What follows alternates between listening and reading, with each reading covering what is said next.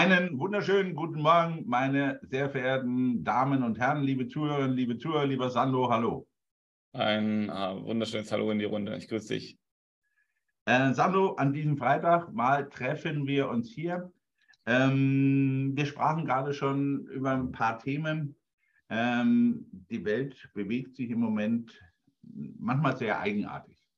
Ja, anstelle Lösungen zu finden, weicht man eher aus.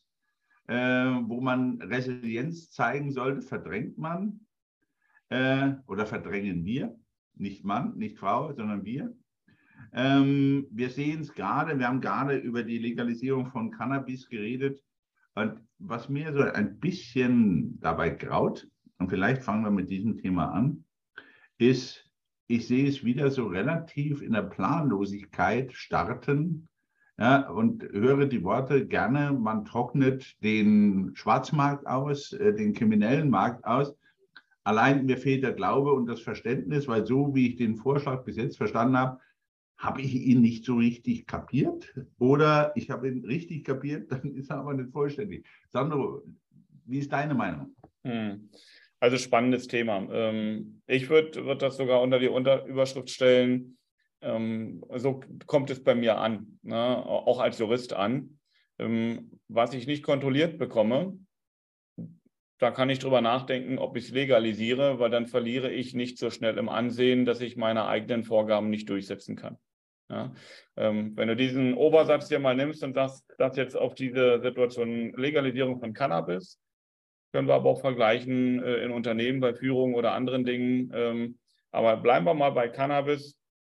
Die Idee ist ja, dass man äh, sagt, so von Herrn Lauterbach in der Pressekonferenz erklärt, ähm, dass der Anbau von drei Pflanzen, manche sagen nur weiblichen Pflanzen, weil sonst kannst du wohl nicht die Frucht so ernten, dass du sie auch mit, den, mit dem Rausch als solches genießen kannst, aber so tief kann ich dazu gar nichts sagen. Aber drei Pflanzen soll legal sein und Eigenverbrauch, also nicht Verkauf. So, das soll legalisiert werden äh, und zugleich sagt man ja, und dann soll es sogenannte Clubs geben in diesen Club. Ja? Vereine. Ja, ja. Also äh, Lauterbach hat dazu Club gesagt. Ne? Also deswegen fand ich schon bezeichnend. Äh, aber es soll wohl die juristische Struktur des Vereins bekommen. Ähm, und da sollen dann die Mitglieder sich verpflichten, dass das nicht zum Verkauf ist, nur zum Eigenverbrauch. Und dann sollen da auch äh, Marihuana-Pflanzen gezüchtet äh, werden dürfen. Ähm, also für mich klingt es irgendwie gerade so ein bisschen, als würde ich in irgendeinem Märchenbuch blättern, ähm, weil ich frage mich ganz ernsthaft, äh, ist das jetzt äh, ernst gemeint ähm, oder äh, will man mir jetzt gerade was erzählen, ja? Äh, David, David, dann ganz kurz dazwischen, du kennst mich ja. Also, was ich noch bei prickelnder fand, war die Frage, Herr Lauterbach, wer wird es denn überwachen? Ja, da haben die Länder die Freigabe, das können sie selbst entscheiden. Da dachte ich mir, okay, da einmal kommt die Verkehrspolizei, einmal an das Gesundheitsamt, wer soll das wirklich kontrollieren?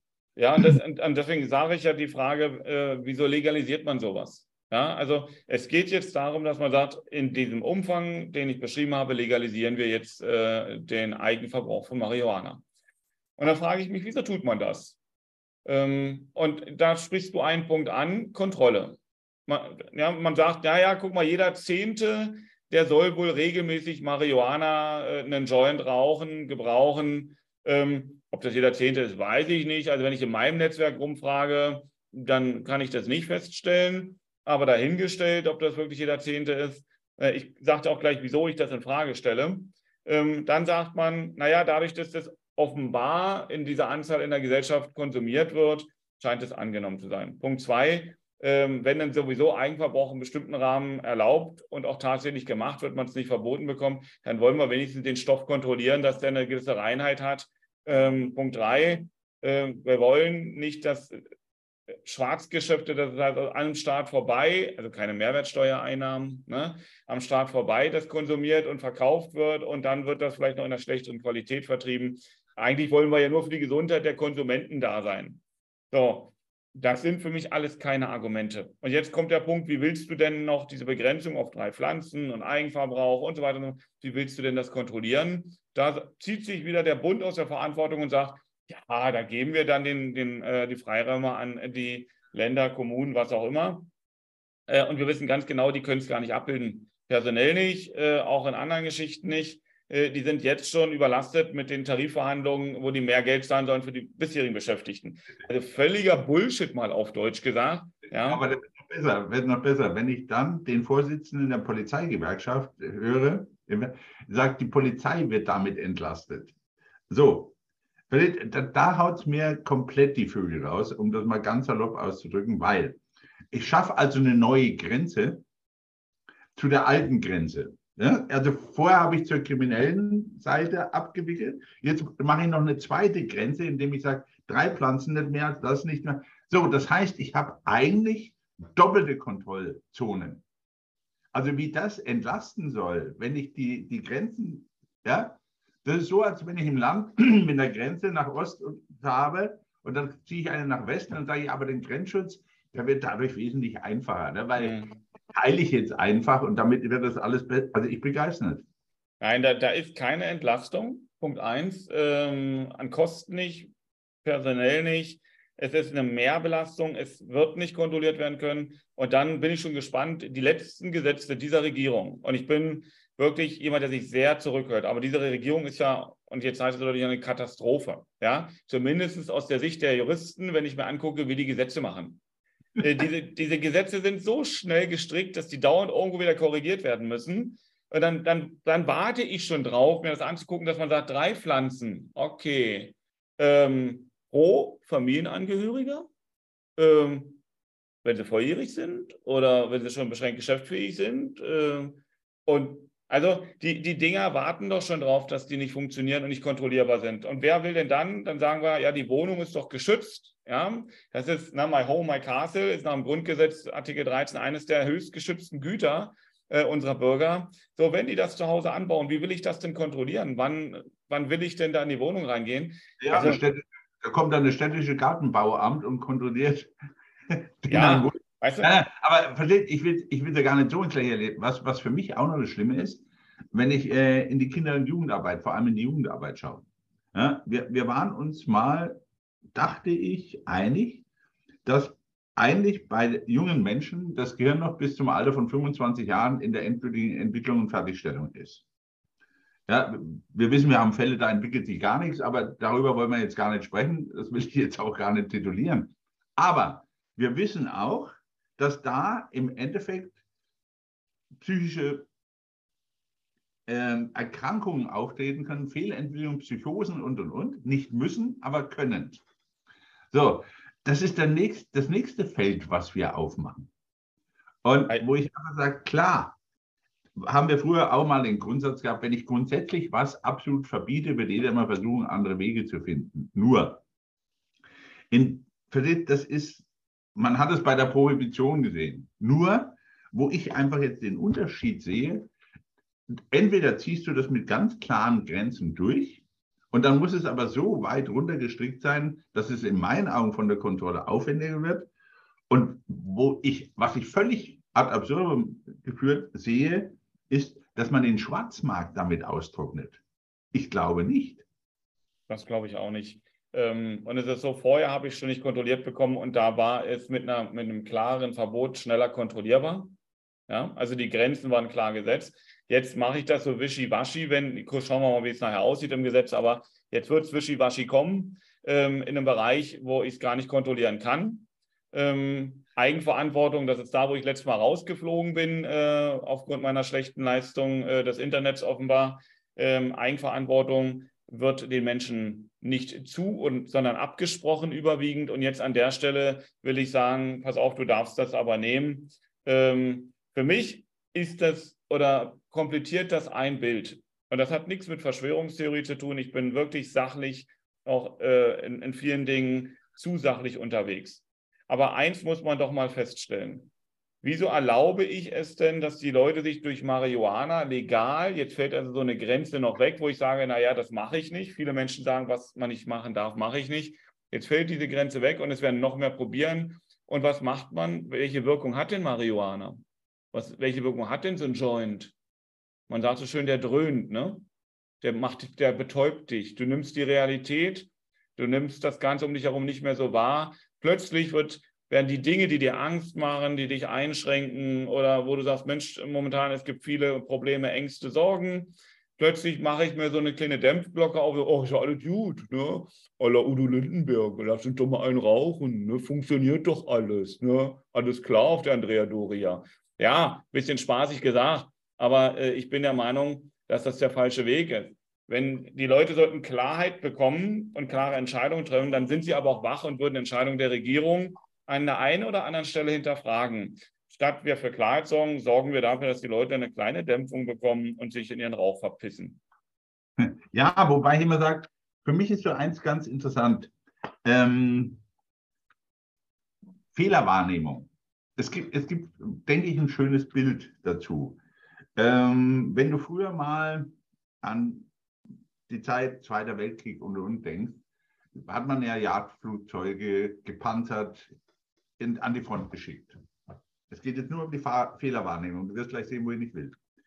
Und dann hat man hinterher gezeichnet, genau, wo diese Flugzeuge genau getroffen worden sind. Ja, und dann hat man überlegt, wie macht man die resilienter, wie macht man die stärker. So. Da haben wir überlegt, was macht man, panzert man die zusätzlich, was macht man? Aber was ist eigentlich der grundsätzliche Fehler daran, Sandro? Wenn ich die Stellen panzere, die getroffen werden, mache ich die Flieger, die eh zurückgekommen sind, noch sehr, weil die Treffer haben das Flugzeug ja nicht zum Abstürzen gebracht, sondern es wurden andere Teile getroffen. So, will heißen, wenn du das übersetzt, ist die Fehlerwahrnehmung, die wir verändern, völlig falsch. Ja, auch du regulierst was, was einigermaßen beherrschbar war. Mhm. Nur die Ränder, wo du wirklich die Fehlentwicklung hast, von wegen Schwarzmarkt ausdrucken, Kriminalität ausdrucken und, und, und, in meinen Augen überhaupt nicht bedacht. Ja, und das, ich finde gerade dieses Bild so, so interessant. Man, das ist das, wo, wo man einerseits sagen kann, das ist eine Selbstaufgabe, oder es ist eigentlich charmant, ja, wo ich früher ja immer gesagt habe, ja, Selbstbefriedigung von Bedürfnissen. Ja, weil ich tue pro Pharma was, äh, oder noch böser Ausdruck, mein Altersspruch, operative Hektik verdeckt nur geistige Windstille. Ja, das Problem löst nichts. Ja, das wird nicht Teil des Problems, sondern es wird Teil der, äh, wird nicht Teil der Lösung, sondern Teil des Problems. Ja, da, da, sehe ich keinen, also das ist das, wo ich nicht mal im Ansatz einen Lösungspunkt sehe.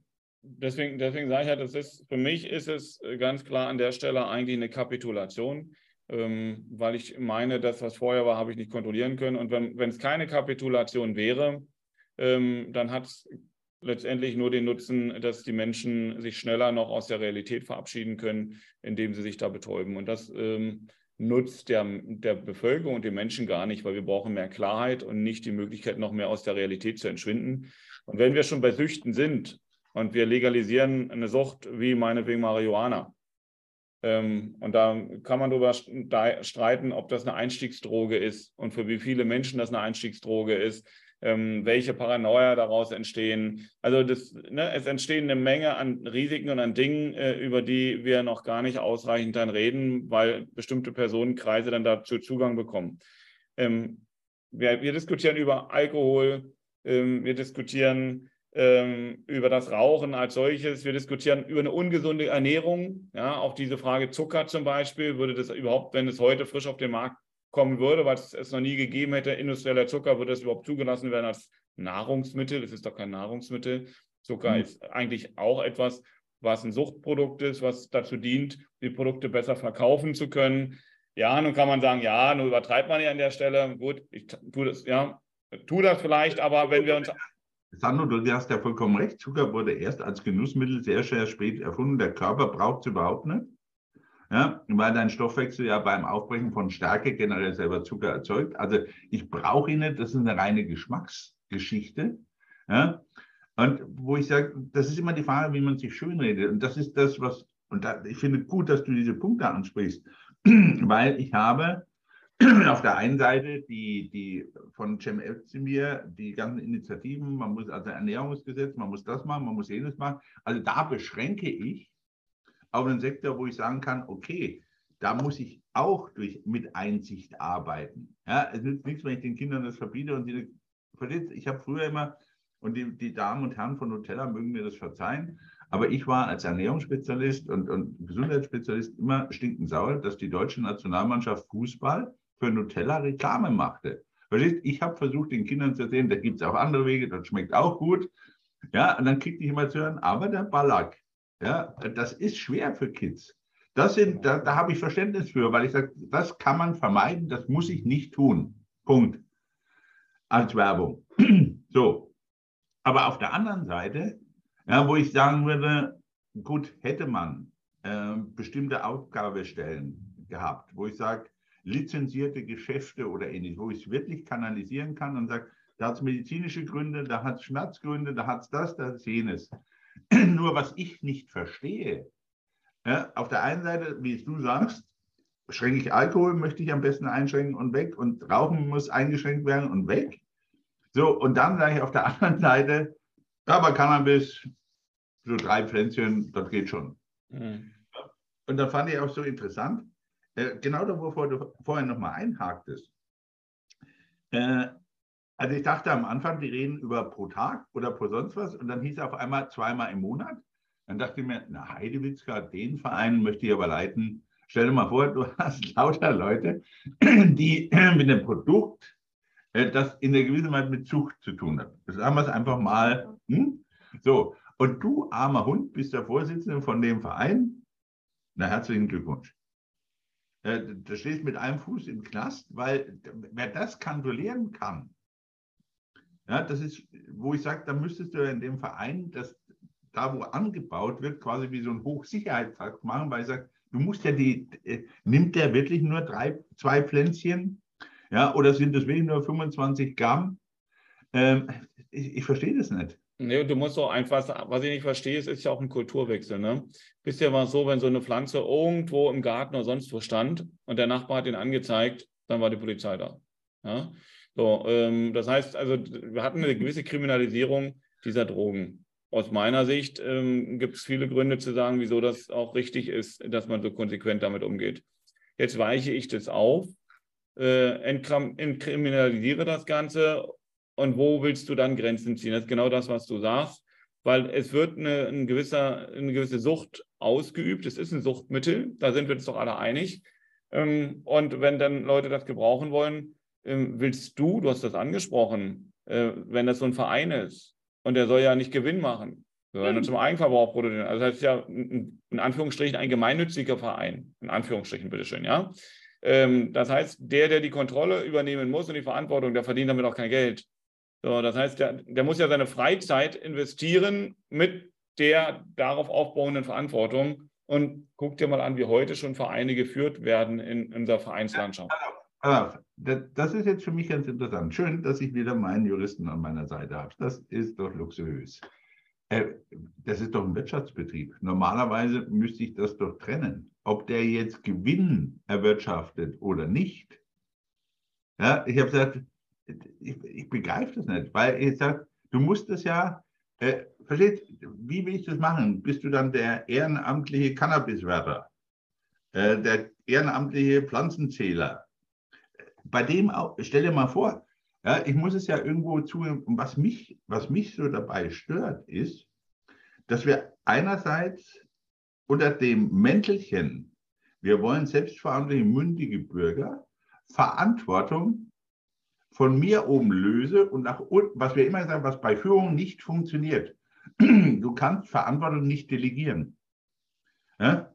Du kannst vielleicht Zuständigkeiten abgeben, aber die Verantwortung, und die drückt man jetzt auf Ebene von Vereinen, von Ehrenamtlichen, kann ja nicht anders sein, weil, ja, also. Ja, und, und, und, das, und, das, und das bei Suchtprodukten, ja, ja das, das ist der entscheidende Punkt. Der letzte Schluss ist dann gute Nacht, Freunde. Genau. Und das fand ich so spannend. Ähm, und dann sitzt dann eben der Herr Gesundheitsminister wo ich ja manchmal selber so ein bisschen sage, ja, vielleicht um runterzukommen, wer weiß, ob er nicht das, äh, den Genuss des einen oder anderen halt auch bedarf, äh, damit er da so chillig sitzen kann mit seinem Vestova. Ähm, aber da werden dann so eine Dinge auserkoren und das wird ja nicht gesagt, das ist ähm, in der Regierung und in der Abwägung aller Parteien erfolgt, sondern da sitzt der Gesundheitsminister und sagt, das habe ich mir mal überlegt, ja, ähm, äh, dass das gut wäre. Ähm, also ich halte das für problematisch und du hast ja hast einen Punkt noch angesprochen. Ähm, welche Auswirkungen hat es auf die Kinder und Jugendlichen? Ja. Ne? Ist ja alles nicht so schlimm, kann man tun. Ja? Kann man auch mal probieren äh, und es wird sowieso bei denen, das ist sicherlich auch etwas, was man, wo man hinsehen darf, gerade an den Gymnasien äh, wird unglaublich viel auf den Schulhöfen verkauft. Ja, da ist das wohl so. Bei den Erwachsenen kann ich das gar nicht mal so im, im Detail wahrnehmen, aber bei den Kindern, die in, diese, äh, in diesen Schuldruck reingedrängt werden, da scheint man, äh, wird, dass, das der, dass das eher konsumiert wird. Ähm, was genauso schädlich ist wie, wie Drogen, und da wäre mal spannend, wie du dazu stehst, äh, was genauso schädlich ist wie Drogen, äh, das ist neurologisch ersucht, äh, untersucht und auch festgestellt, ist, sind ja Computerspiele. Mhm. Also wenn die Jugendlichen eine gewisse Zeit äh, Computer spielen und das jeden Tag, dann werden die gleichen Areale im Gehirn angesprochen wie beim Gebrauch von äh, und äh, bei dem Genuss von Kokain. Ähm, was bei den noch nicht, und du hast es angesprochen, ausgereiften Gehirnen zu erheblichen Störungen, Entwicklungsstörungen dauerhafter Natur führt. So, deswegen ist dieses Spiel, dieses Computerspielen, ich meine nicht das Spielen auf der Straße äh, mit einem Ball und ich spiele Brennball oder so. Ich meine das Computerspielen. Ja? ja. Ja, ähm, führt das dazu, dass diese Gehirne verändert werden bei jungen Menschen. Und die spielen ja unglaublich viel. Ich sehe das selber, äh, auch bei meinem elfjährigen Sohn, wie oft ich da eine Kontrolle einbauen muss, weil das Suchtpotenzial unglaublich hoch ist. Jetzt haben die Chinesen, ja, die ja keine Demokratie sind. Jetzt haben die gesagt, es gibt ein Spielverbot äh, unter der Woche und äh, am Wochenende dürfen die maximal, ich meine, drei Stunden spielen, wenn es nicht sogar weniger waren ähm, und äh, haben dieses Spielverbot dann eben sanktioniert mit den Möglichkeiten, die die Chinesen haben, die wir hier in Deutschland vielleicht gar nicht haben wollen. Aber die sehen, dass die Sucht ein Problem ist für die Bevölkerung und insbesondere für die Kinder.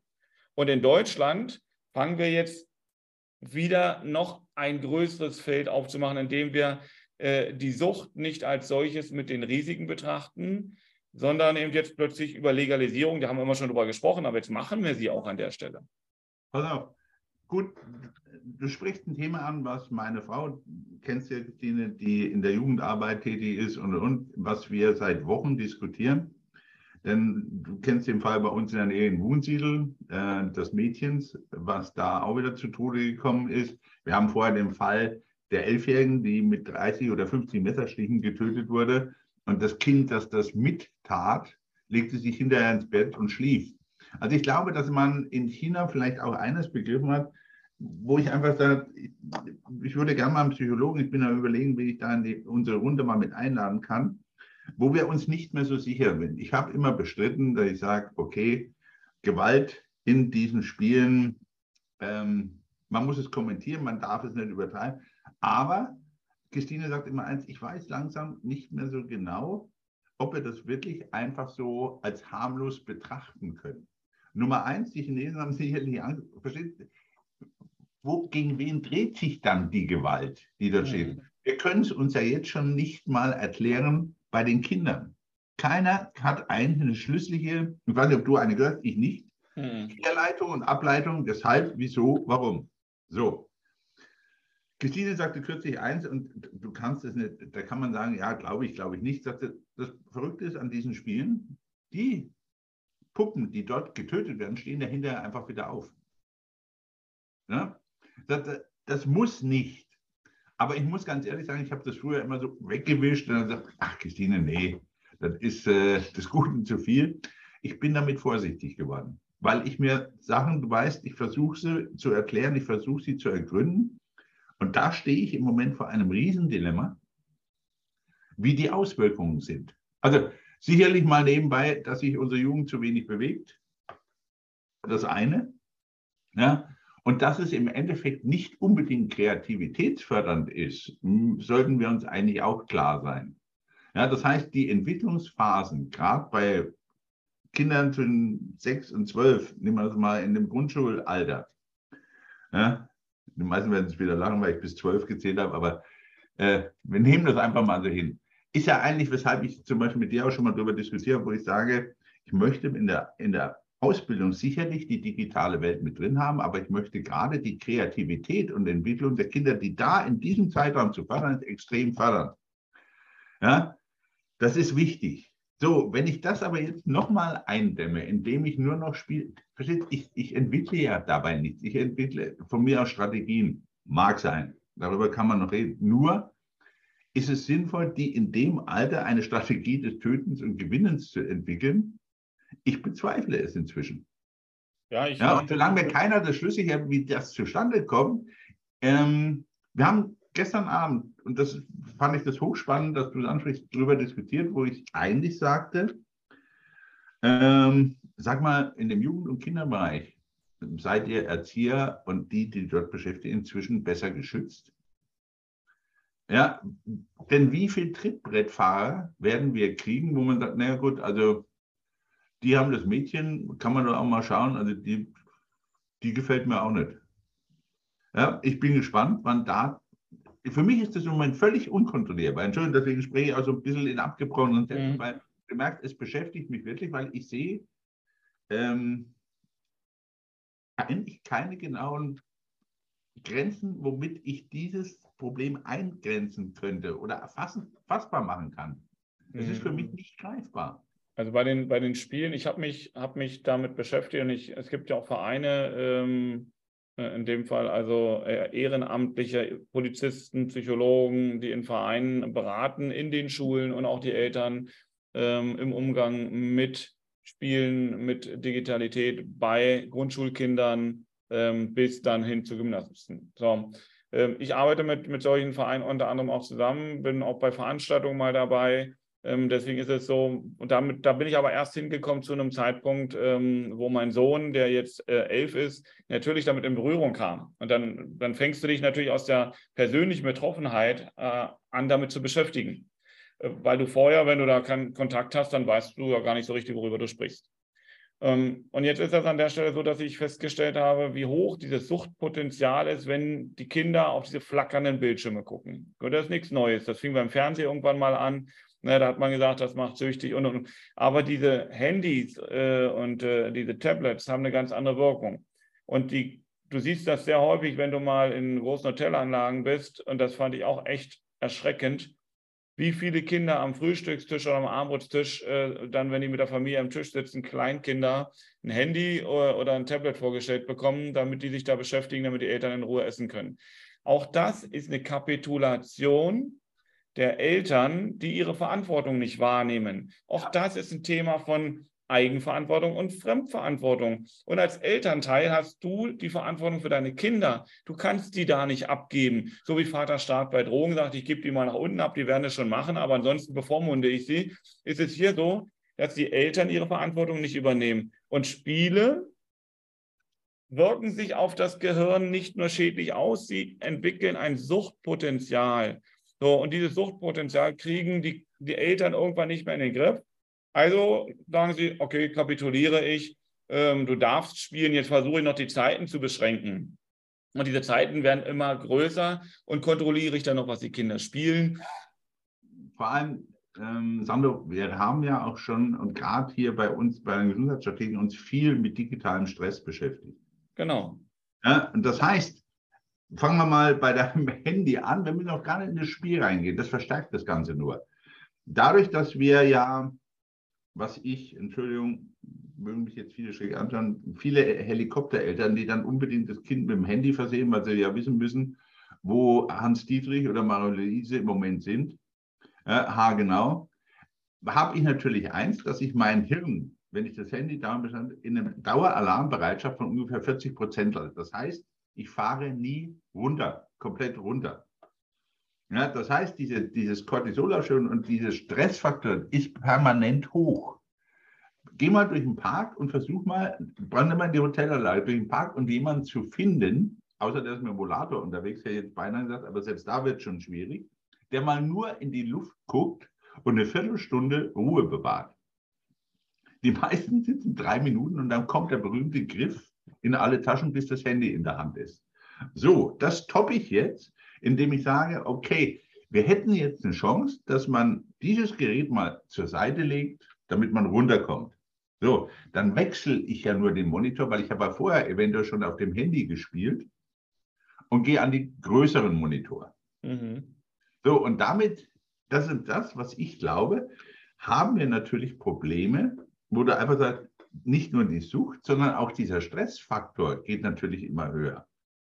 Ja, wo man einfach sagt, so, was bleibt jetzt noch Zeit, Sachen zu verarbeiten? Ja, hat man, wenn du eigentlich überlegst, ich weiß nicht, wie es bei deinen Eltern war, ich war so ein Filou als Kind, ich habe fürchterlich gern gelesen und die Taschenlampe mit ins Bett genommen und damit es keiner gemerkt hat, Bettdecke über den Kopf und mit der Taschenlampe gelesen.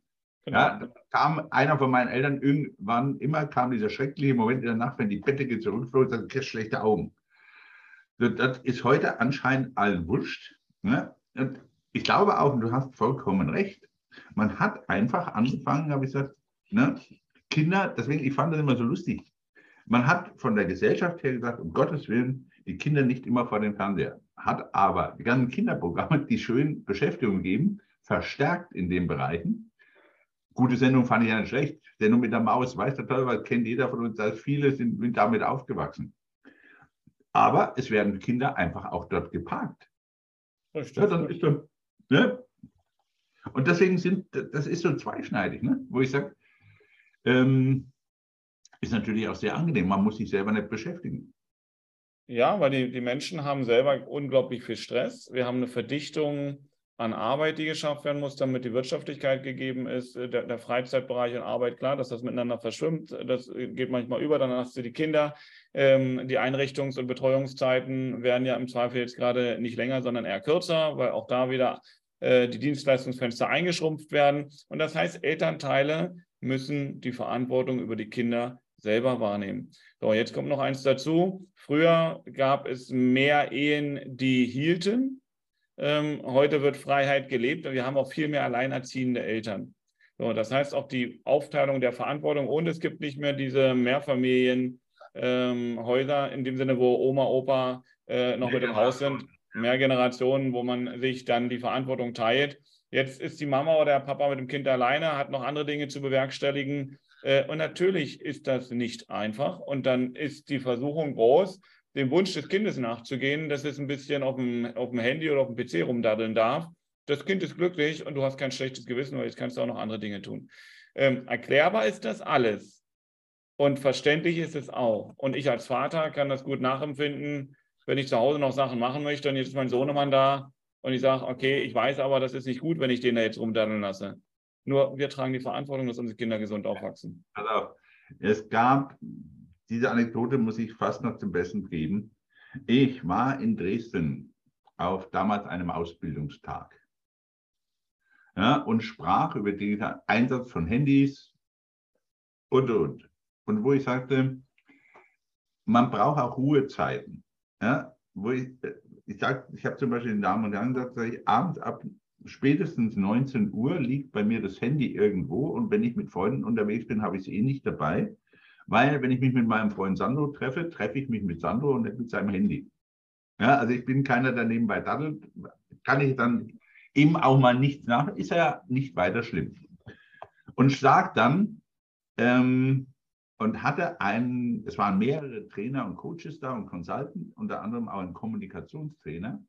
Und dann passiert folgender Knaller. Ich sage noch, was ich wichtig finde, dass vor allem bei den Mahlzeiten, wo sich mal die Familie zusammenfindet, dass eben nichts am Tisch zu tun hat und schon gar kein Handy. Da gehört Besteck, da gehört ein Teller und was Gescheites zu essen hin. Dass man mal miteinander reden kann. Äh, meldet sich der Kommunikationstrainer zu Wort, guckt mich an, sagt dann, aha, wieder so ein althergebrachter, der gegen Handys und Einsatz von Digitalem ist, weil ich muss Ihnen sagen, bevor die Kinder mit den Eltern schlecht kommunizieren, sollten die vier sich wenigstens am Tisch rennen und miteinander daddeln und essen. Dann da vorne habe ich gesagt, ehrenwerter Kollege, ähm, ich widerspreche Ihnen im Moment sehr höflich, aber aufs heftigste, weil genau damit erreichen wir, dass wir überhaupt nicht mehr miteinander reden. Ja, das heißt, wir erleben ein Nebeneinander. Und ich habe nicht gesagt, dass ich gegen Digitales bin. Nur, ich sage, wir brauchen die Zeit, wo wir uns erholen von dem digitalen Stress, von der dauernden Erreichbar- und Alarmierbarkeit, von dieser Dauerkonnektivität. Ja, weil ich ja, jeder muss runterkommen, muss sich erholen. Und ich muss ja vieles auch erstmal selber verarbeiten. Ja? Und wo ich einfach sage, mein einfaches Beispiel immer, wenn ich, wenn ich Leute über E-Mails sehe, ne, du kennst, mein, kennst ja meine Art zu formulieren, wo ich oftmals Menschen dann anschaue in meinen Vorträgen und sage, wie oft gehen die eigentlich zum Briefkasten? Einmal am Tag oder hundertmal? Ja, klar, nur einmal. Aber ist ja wunderbar. Und bei den E-Mails müssen wir alle fünf Minuten gucken, oder? Aber ich sage, machen Sie sich doch mal keine Hoffnung. Wenn die Welt untergeht, kommt bestimmt einer vorbei, der klärt uns auf. Aber diese Häufigkeit, ja, das ist das, was wir ja selber trainiert haben. Also müssen wir es auch wieder schauen, dass man es kanalisiert und abtrainiert. Aber dazu muss man auch sich der Sache erstmal bewusst sein ne? und, und sich bewusst sein wollen. Und das ist die Klarheit, die ich meine. Und anstatt, dass wir für Klarheit sorgen, sorgen wir zurzeit eben eher dafür, dass alles unklarer wird, dass die Leute sich schneller verflüchtigen aus den Gedanken, indem sie sich ablenken. Und Ablenkung ist ja unser Hauptproblem, dass wir nicht mehr konzentriert auf Dauer uns auf die Dinge einlassen können. Ne? So, und was du angesprochen hast, ein zweiter Punkt, neben diesem Suchtcharakter und der Nichtkontrolle, ist die mangelnde Ausbildung von Empathie und emotionali oder emotionaler Intelligenz. Und das führt zu einer gewissen Verrohung, weil das kann ich mir nicht anlesen, das muss ich erfahren. Und ich erfahre es in Gesprächen mit meinen Eltern, mit meinen Freunden, indem ich denen ins Gesicht schaue und merke, wenn ich sage, du bist doof, dann macht das was mit dem Gegenüber, weil er sich betroffen fühlt. Dann darf ich überlegen, wollte ich das jetzt eigentlich tatsächlich? Nee, so wollte ich eigentlich was, nur was zum Ausdruck bringen, aber nicht, dass der angegriffen ist dadurch. Durch dieses Erleben und Erfahren präge und lerne ich das. So, wenn die Kinder aber nicht mehr weder zu Hause am, am Armbrotstisch oder am Frühstückstisch in diesen Austausch in, diesen, äh, in dieser Kenntnisgewinnung reingehen, äh, am Bildschirm werden sie es nicht erleben. Denn das, was sie am Bildschirm sehen, ist, dass Empathie und Emotionalität überhaupt gar nicht vorhanden ist. Und dann ja. kommt es dann kommt's zu solchen verrohenden Handlungen von Kindern, was dadurch begünstigt. Das wird nicht der alleine auslösende Punkt sein, aber es wird eben dadurch begünstigt und dann kommen immer so eine Dinge zusammen. Und ich finde, deswegen ist es ganz wichtig, dass wir ganz bewusst entscheiden, in welchem Umfang soll der Zugang zu berauschenden Dingen sein und dass man es nicht aus, die, aus der Hand gibt, sowohl von der, bei den Eltern an die Kinder als auch kontrollierend der Staat gegenüber äh, seinen Bürgern. Da hat er eine Verantwortung und da kann er mal bevormunden. Und an anderer Stelle soll er Verantwortung herausbilden, aber für mich ist das die falsche Stelle.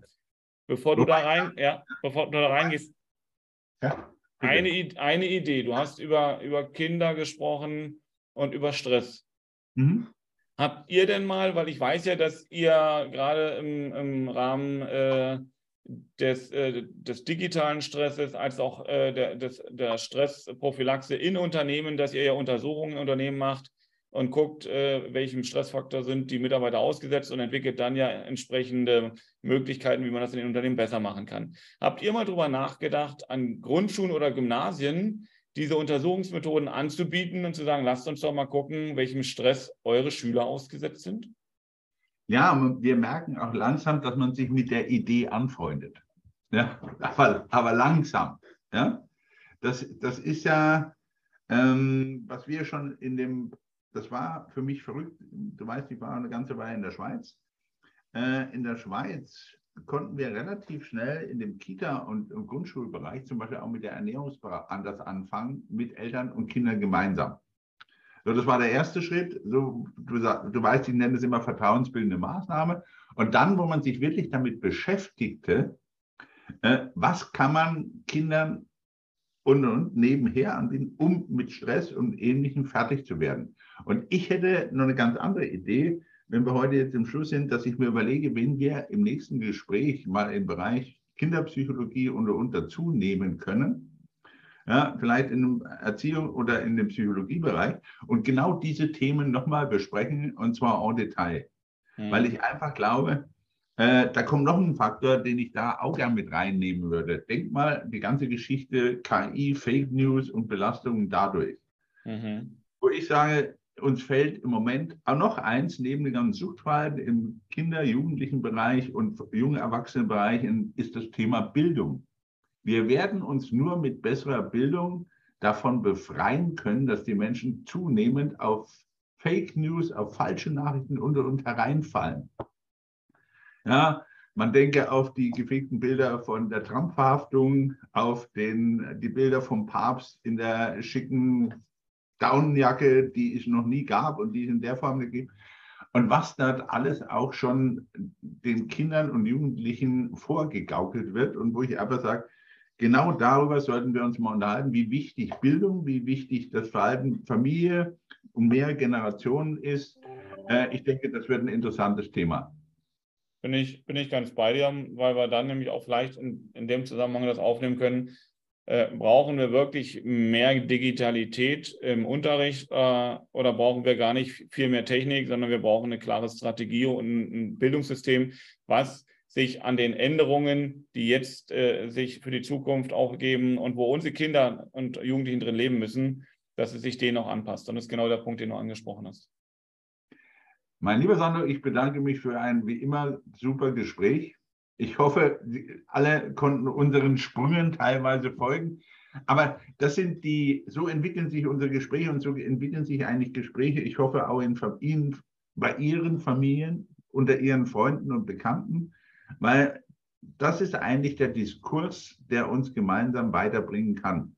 Das sind meine Wünsche, die Sie in die nächste Woche begleiten. Wir treffen uns da wieder. Sandro, dir ein schönes Wochenende, genauso wie Ihnen allen. Vielen, vielen Dank. Und du hast diesmal wieder mal das letzte Wort, mein lieber Freund. Ja, ähm, ich wünsche allen nicht nur ein wunderschönes Wochenende und dir äh, natürlich auch, lieber Ralf, sondern auch für die, die die Folge erst nach dem Wochenende hören, äh, eine energievolle, äh, positive Woche. Und ähm, ja, dann abonnieren, dabei bleiben und bei der nächsten Folge dann wieder reinhören. Ähm, ich freue mich auf euch. Bis dahin, liebe Grüße, Sandro. Ciao, ciao, alle zusammen.